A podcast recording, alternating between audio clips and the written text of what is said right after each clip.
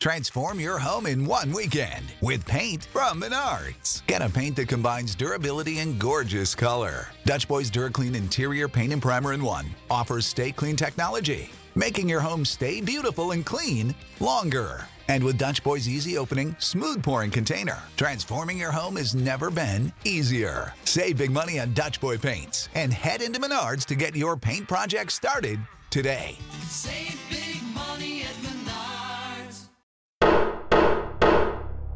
Hey, welcome in, everybody, to another edition of All Rise, the podcast that features Diane Godfrey, the intrepid court reporter who has covered so many celebrated cases in her 30 year plus career. Stories about the court system, crazy cases, bizarre criminals, attorneys, DAs, judges, and much more. I'm Boston broadcaster and podcaster Jordan Rich, Diane's sidekick, and I love being with her and listening to the stories along with you. And Diane, we have two great guests today J.P. O'Donnell, a writer of detective novels, a children's book, and the author of Living on the Fringe of the Mob. Joe wrote the book on the behest of Steve Sachs, who tells his riveting story of growing up around the New York mob from the 1980s through the early 2000s. As you'll hear, Steve is connected to some of the highest ranking and notorious mobsters in New York City by virtue of long standing childhood friendships and legitimate business relationships. Steve, is a successful entrepreneur in the meat products business. The book is terrific. Diane, I invite you to take it away. Welcome to our special guest today, Joseph P. O'Donnell, who is a writer, and he wrote a terrific book told to him. It's the story of Stephen Sachs. And the name of the book is Living on the Fringe of the Mob. And I have to tell you, they were kind enough to send me a copy, and I read it in one day. I got it, I read most of it, and the next day I read the last few pages. And I think I did that to another book when somebody was on Jordan with one of one of their books. But this was a terrific book, and it was a page turner. Oh, I was just going to say, Page Turner is the, is, is the name of the game. You could have listened to the book too, by the way. Well, yeah, because the famous Jordan Rich narrated the book. Consider it a high mark in my career to do a book like that. It was a lot of fun. Thank you. Yeah, thank you, Jordan. We're happy to have you do it. We've got the author and the man who told him the story. So, Joe, we'll start with you to talk about how you came across Steve and why this made such a great story in your estimation. Well, I was going out to play golf here at our, our club in West Palm Beach, Florida, and this guy came over to talk to me. Uh, I had seen him around, but I did not know him. And uh, he said, I've been looking for you. And I looked back and I said, Why are you looking for me? And he said, Well, you're the guy that wrote a book and they made a movie out of it, right? And I said, Yeah, that's correct. And I said, But I'm going out to play golf right now, so you want to get together and talk about the movie sometime? I'd be happy to do it. He said, No, no. Uh, he said, uh, I'm, I want you to write my life story. And I said, I'm a fiction writer. I make stuff up. I don't write memoirs or biographies. He said, "No, when you when you talk to me for a while, you're going to want to write my story." So I agreed to meet Steve about a week or so later in one of the uh, card rooms here at our club, and I said, "Okay, give me a, an idea of why I would want to write your story." And he said, "My childhood friends, uh, where I grew up in Brooklyn, New York, were the Colombos, the Gambinos, and the Bonannos, and uh, I knew these guys my whole life, and they went into crime. I went into my father's business, but I did favors for them the entire time. It kind of caught my uh, attention, and he and I began meeting for breakfast, and uh, again in, in some of the card rooms here when they were empty. And I interviewed Steve for a year and a half, twice a week for a year and a half to get his story, and I was fascinated by what he told me. Joe went out and bought me a tape recorder. And truthfully, uh, I don't have an iPhone. I still have a flip phone. All right? And people laugh about it. I'm not technically bright with this stuff. So uh, Joe bought me a tape recorder, and uh, I told a couple of stories on tape, but then I told stories on top of the stories. So the tape recording got wiped out. Okay? so we more or less accomplished things by going to the card room, the library, and uh, talking about the different incidents that I had growing up in Brooklyn as the only Jew- Jewish kid in that neighborhood for a few miles. So uh, that's how it began. And one thing led to another. Before long, besides the tape recorder, which he finally showed me how to work, uh, I also wrote pages down of things that occurred during my childhood and then later on in life. So that's how we got going on this project. Right. Steve, two quick things come to my mind as you're speaking. First of all, if um, Joe could tell the listeners which movie they made a, one of his books out of, because I know that he mentioned that and he must be listening. We don't want to go off on a tangent, but we'd like the, to inform the listeners of which movie it is. And Sure. secondly, the first thing I thought of, Steve, when I saw this book was, oh my goodness, weren't you scared?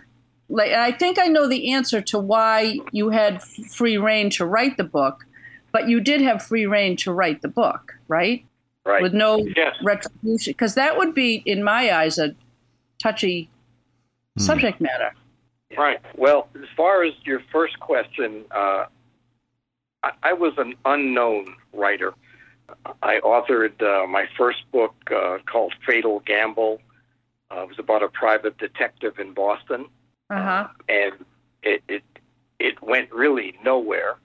Uh, then I wrote a sequel because I was trying to find a, a literary agent that would pick up my work, and uh, the agent convinced me that I had to be I had to write a second book in order to be considered a legitimate writer.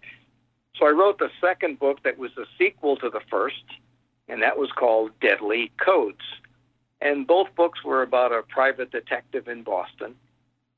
And uh, unbeknownst to me, my wife's cousin, who loved the books, lived in New York and gave them to a friend who lived in his condominium complex in New York City.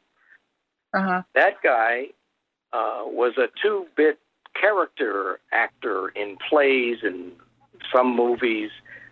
Yeah. Uh, and he, he read both books, loved them, and sent them to a guy in California.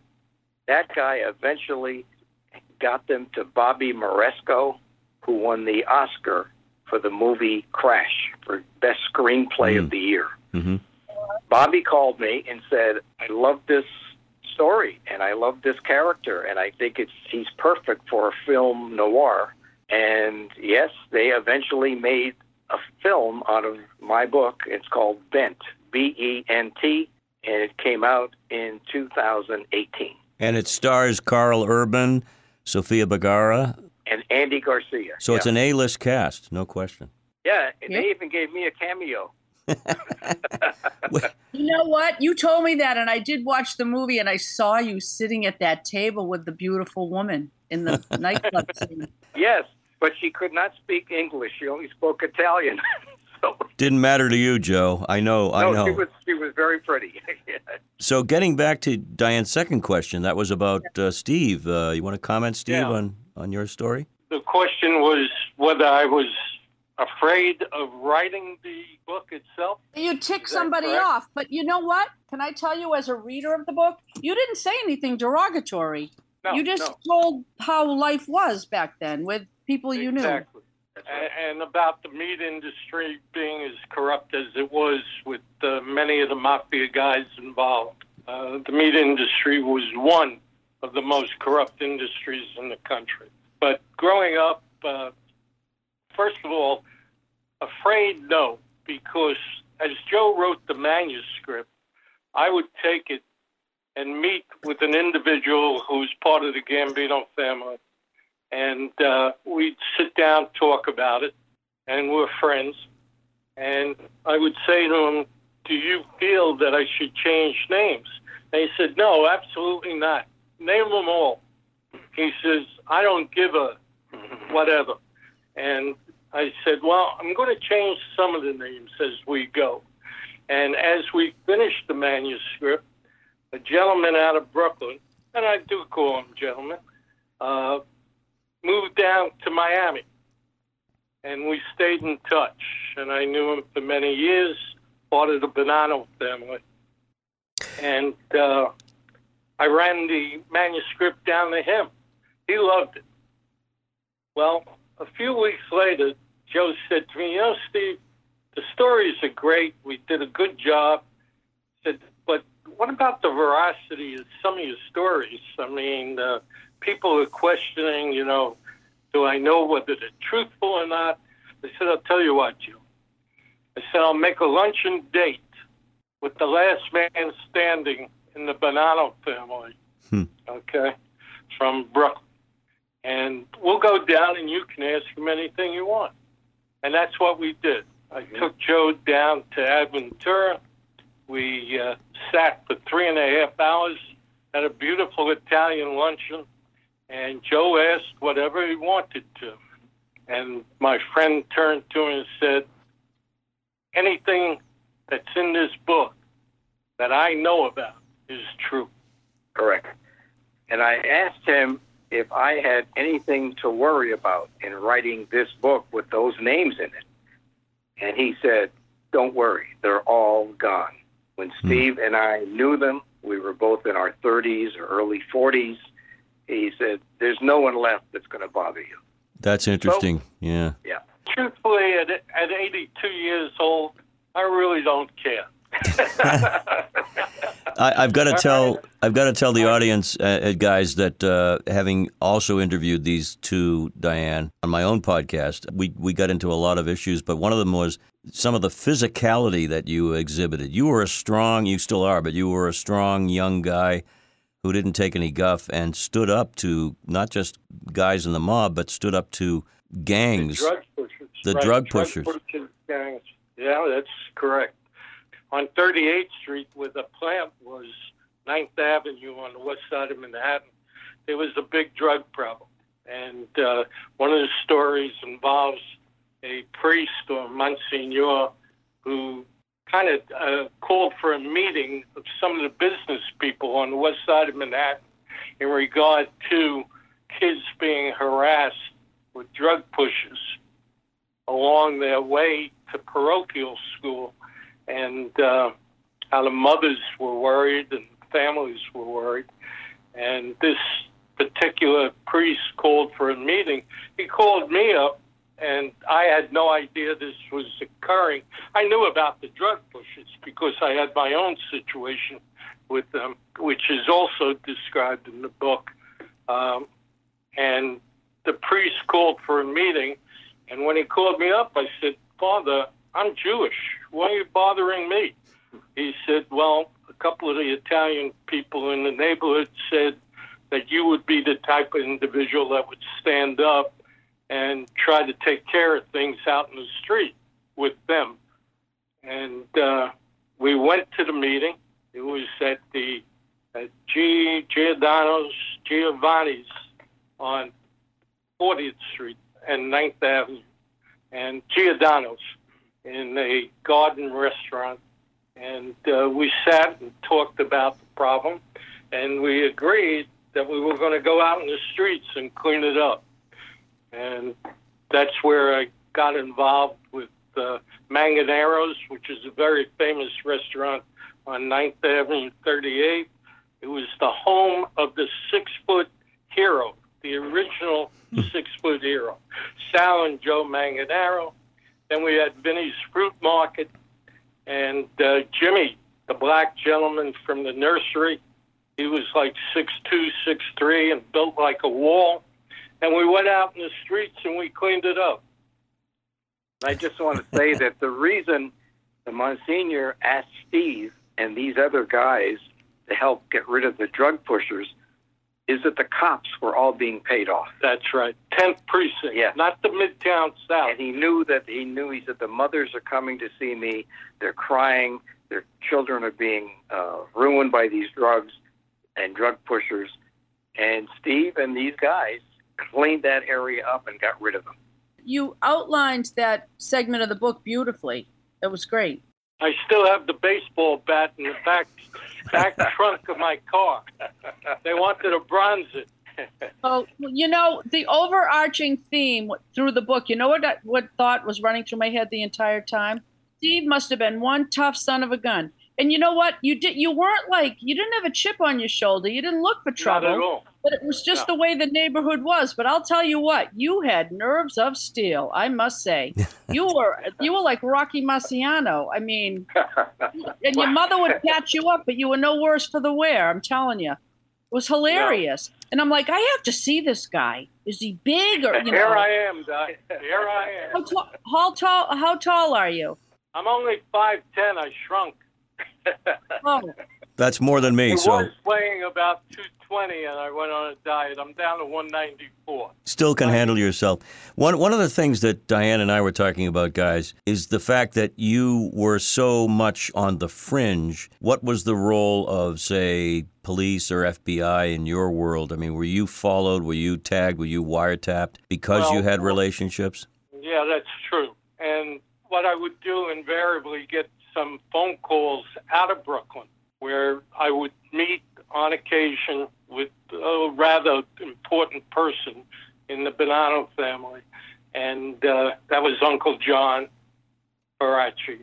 And phone calls would come in to me, not by him, but by underlings, that uh, they were under surveillance in Brooklyn, and uh, that I should cool it and not come around for four to six weeks.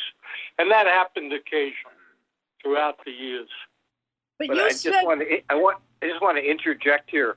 Steve sure. told me that he would get a phone call, and the person on the other end of the phone was a voice he had never heard before, and they would say something like, "Coffee shop, Tenth Avenue, eleven o'clock," and hang up. And he knew that those calls were coming from Brooklyn, from the Bonanno family, and Uncle John wanted him to be there, but he would they would never make the phone call themselves. They they knew that they were being wiretapped or whatever. So I don't had- know. Yeah, I don't know whether you guys know the Belt Parkway in Brooklyn, Yeah, I know it. running through Coney Island. Yeah. Well, there's a plaza there called Loehmann's Plaza. Or there was. I haven't been back there for a while. I'm sure it's there. And I would uh, be told to meet either at the McDonald's or the Burger King in the plaza for a cup of coffee, and somebody would pick me up and then take me to a plumbing shop in Brooklyn. Now, the plumbing shop was the front That's just like a movie scene. movie. We're trying to get people to support us to make a movie or a Netflix series. Maybe Definitely. You know some people. Hey, Di- Diane, I want to ask you a question, and guys, listen in to my question for her, and then you can comment. So many times in court, and you, you're a court reporter extraordinaire, you see people who are brought in and charged with being accessories to crimes. Does this kind of story sound like anything you've seen in a court where they've either brought a guy like Steve in as a witness or they've charged him, a guy like Steve just because he's been in the same spot at maybe the wrong place at the wrong time? You know, Jordan, on a small scale, but nothing like on this level. This would be a federal court situation, I think. You wouldn't see this type of a thing in my little piddling court. I'm in Superior Court. And I'm, ha- I'm, I'm robberies, rapes, Right. and murder. So, Steve, at any time you've been threatened by a DA or anyone with being No, charged because of your Never. connections? No. Never. Interesting. No. As a matter of fact, in the book, I made it very clear that I had no part, was sat down with, or had conversations with in anything that was nefarious or, or violent or anything like that. Spoke earlier, uh, you referred to Bonanno, the last man standing. Can you give us a status of there is no more quote unquote, like what happened to the three families you speak of? Growing up, the basis for most of the families was respect and loyalty. And uh, don't forget, most of these people who came over were immigrants originally and uh, had a hard time making a living growing up in Brooklyn, Bronx, Queens, New York. And uh, they, they had, in some way, how to make a living. And the way they did it was the only way they knew. But amongst them, for the most part, for the most part, the two things that were the most important things with them was respect and loyalty. And that's what I learned as a young man and continued afterwards in all my dealings with them. They never exposed me to any of the nonsense or violence or any of that that that occurred. Even in some of the favors that I did after I did it, and it wasn't uh, criminal, any of the activities.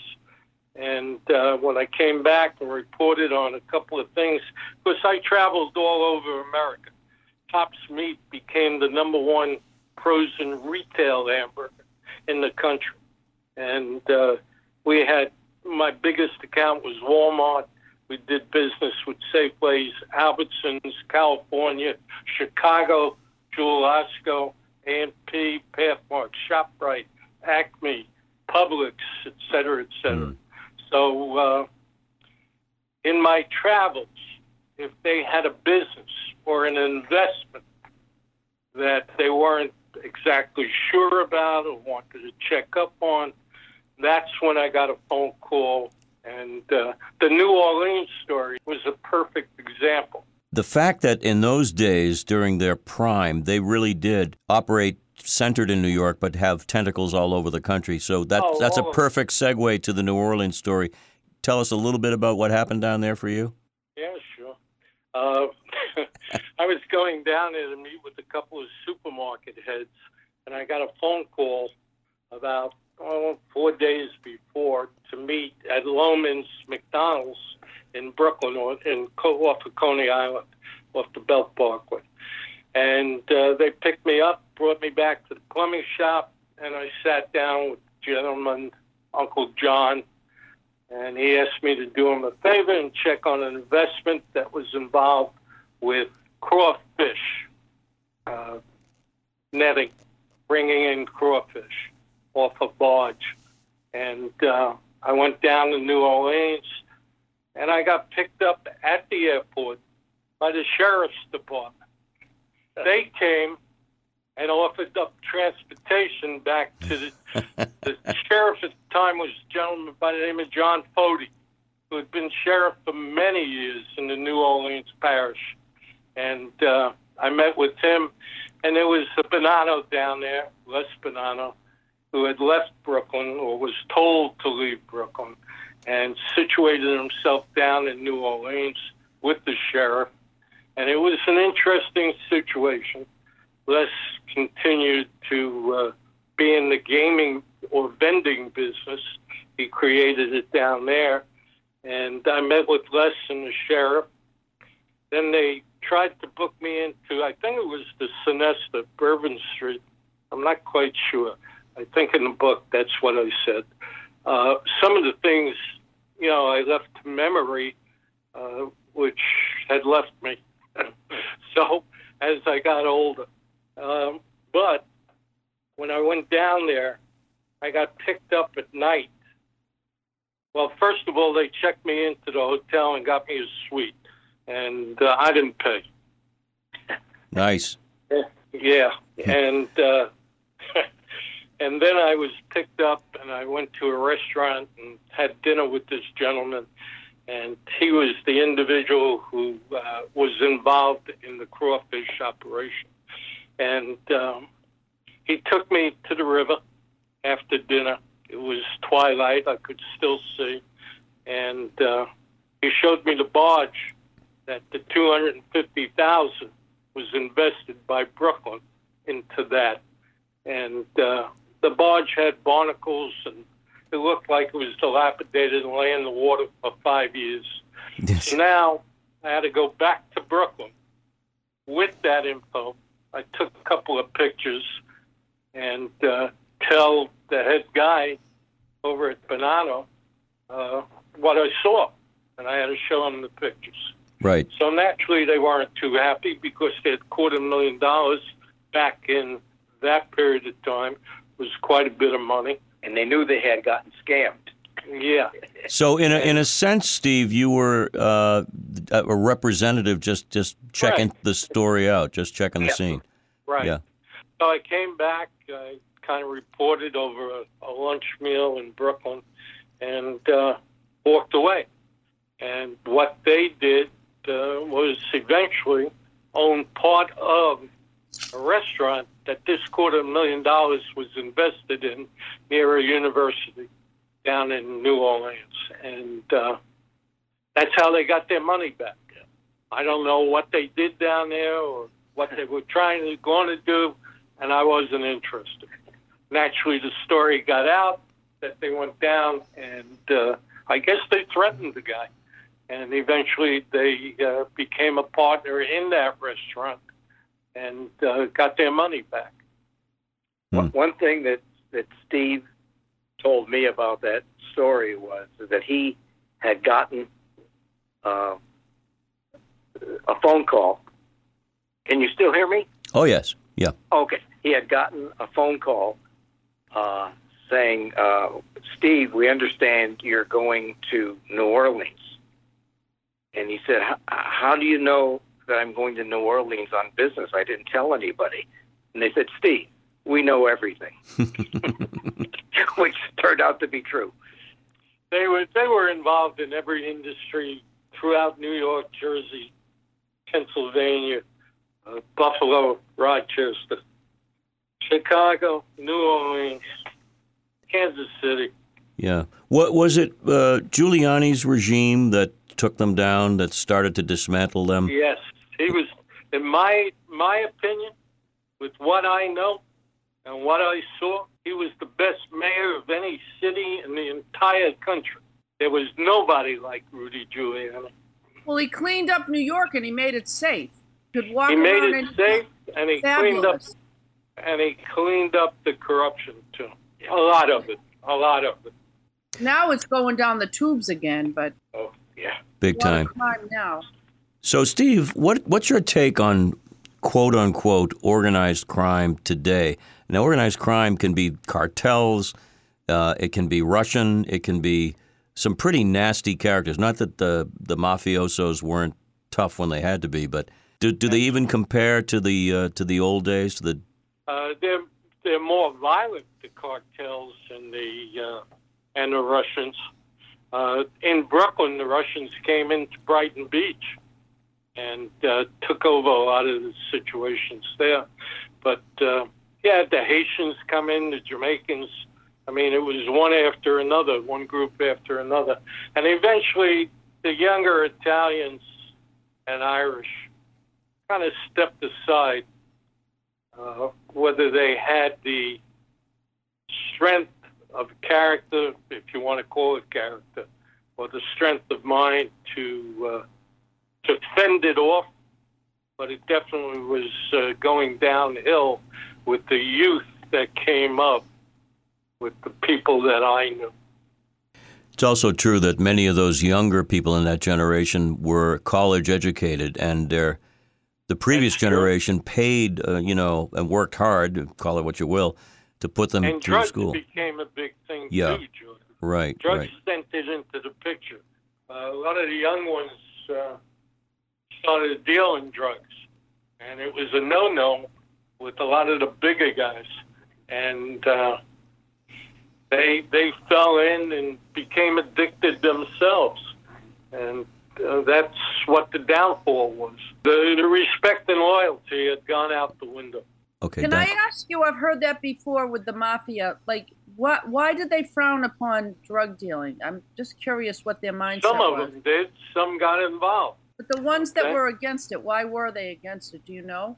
Be- Well, they had other investments, and they thought drugs eventually would kill off a lot of the things that they were doing. the famous Don Corleone Godfather scene, drugs a dirty business. Remember Yes. that? Yeah, Dirty business. Exactly. yeah. That's why I went out in the streets too, and we formed that vigilante committee on the west side of Manhattan. Yeah, there's a scene in the book, Diane. You you read it, of course, and uh, where Steve is out there against these thugs and just taking them on, which is why it's got to be a movie or a TV series just for that scene alone. Can you also tell the story about throwing the guy out the window or almost throwing the guy out the window? Yeah, well, I wasn't going to throw him out the window. Well, It's a my great story. Never, my dad and I had a love hate relationship, and I bought him out. And as we were in the process with lawyers of buying him out, he had come back and forth from Florida. I was running the business and growing it. And uh, he was into restaurants, coffee shops, diners, cash, cash business he liked. I was into expanding into supermarkets, large chains, a Walmart, and stuff, and U.S. Foods and ARA and all, all the bigger uh, companies. Anyway, I wanted to buy him out, and uh, he had come back from Florida during the summer, and I took a week or two off. And while I was away, he had an old habit of buying a certain product called pork spleens and trying to put it in the mix because it was bloody red, but it was illegal according to the product that we had uh, manufactured. It was a filler, an You illegal could not, filler. yeah, you could not put it in. It was not an, ingre- an ingredient of an all beef hamburger. So when I got back and I started to check inventories on the third, fourth, and fifth floor of our building, uh, I came across 800 boxes, 30 pound weight. It was almost two tons exactly. Excuse me, uh, not two tons, uh, 12 tons. 12 tons. And uh, I came across it in the freezer inventory, and I went downstairs and I approached my father and I said, Why is that product in our plant? Et cetera, et cetera. Well, I was trying to make some extra money. And we got into a heated argument, and I went upstairs and I got the controller to give me the invoice on it. Thank God there was an invoice that wasn't paid.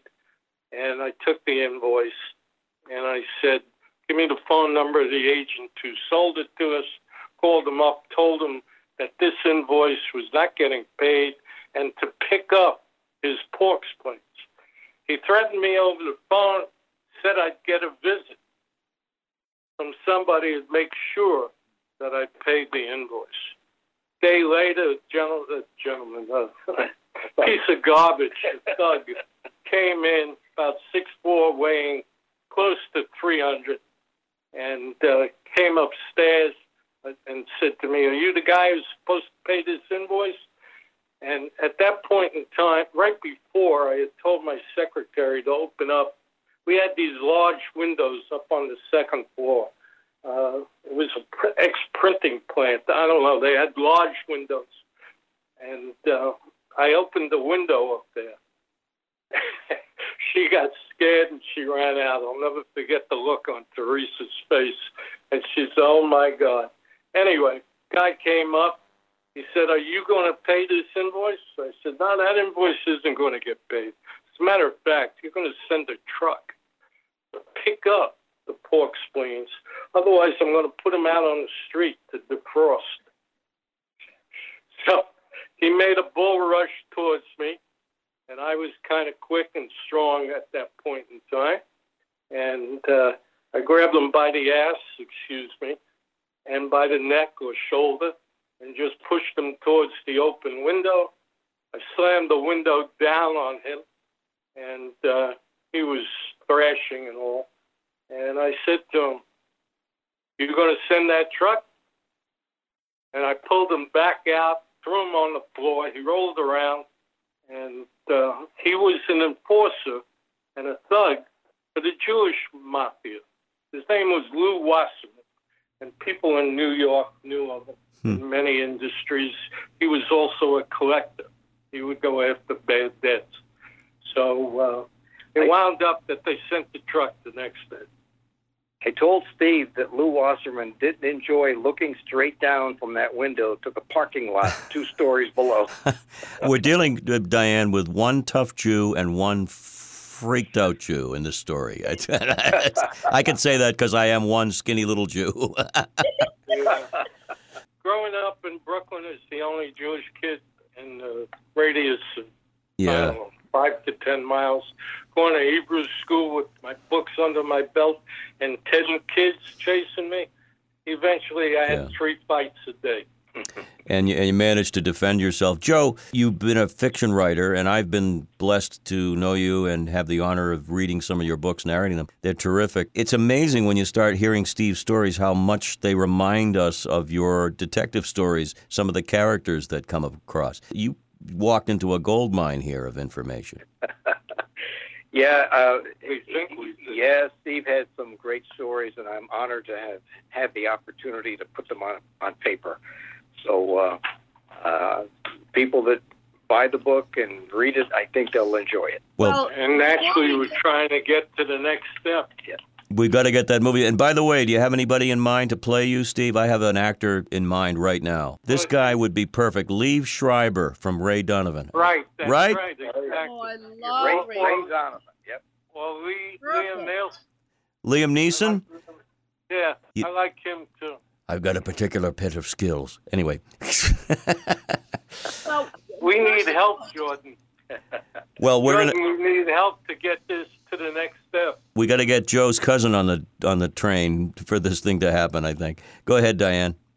Well, we need people to know where they can get the book. Again, the name of the book is Living on the Fringe of the Mob by Joseph P. O'Donnell, as told by E. Steven, S T E V E N, Sachs, S A C H S. Where can we get this book? I know it's on book- Amazon because that's where I Yep. saw it. It's on Amazon, Barnes and Noble, and uh, other national uh, books uh, Mhm. services that are uh, online. Phone is open. If there's a Hollywood producer out there who wants the best story to come along in ten years, this is the this is the one, guys. Yeah, Right? don't make it 10 years. I may not be around. Ready for the taking right now. Absolutely. Well, hopefully somebody's listening. Where are we now, Jordan? And like I thought last I checked, I'm in almost 40 countries. Ah, you're in 50 by now, so uh, it could be an Gotta be international an international uh, production company. Absolutely. Well, Somebody's listening somewhere. that would be great. I, I just want to thank you so much on behalf of myself and Jordan. The willingness to come on and speak about this great book. Well, thank you for, for having us. We we had a great time as always, and uh, it was a real pleasure. Thank you. Before we close the courtroom door on this podcast, we remind you that All Rise with Diane Godfrey is available on all podcast platforms. We invite you to subscribe, download, rate, and review this podcast. You've been listening to All Rise with Diane Godfrey. True stories from inside the courthouse from the lady who wrote everything down. Case dismissed.